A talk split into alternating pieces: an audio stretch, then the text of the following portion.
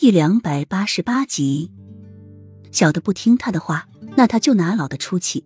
他堂堂一国之后，还怕治不了一个小小的夫人？小溪那张粉嘟嘟的小脸立即冰冷起来，刚想说话，洛英早已抢先一步，抬起头，神色淡定。皇后娘娘真的要奴婢舔吗？本宫不想再重复第二遍。又没挑眉，看他能怎样？好洛英弯下腰去，眼角闪耀着狡黠。你们这是在干什么？齐盛瑞知道是今天是希儿第一天习武，下完朝特地过来看一下。自从知道希儿是他和雨飞的孩子，他对小希更加的疼爱有加，他的每一件事都十分关心。樱花夫人说本宫鞋的样式很是漂亮，想回去也。又没话还没说话，就被洛英抢了去。皇后娘娘让奴婢把鞋舔干净。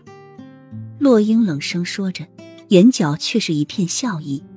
他就看准了齐盛瑞会在这时候出现，所以故意弯下腰，装作要去舔。这个方法还是跟他当初学的，见到皇上来就假装被他推到的样子。他这是照葫芦画瓢，奉还给他。皇上没有，又没敢接解释，又转过身对洛英说：“你为何要在皇上污蔑本宫？”有没有污蔑？问太子不就行了？太子还是个孩子，应该不会和某些人一样睁眼说瞎话。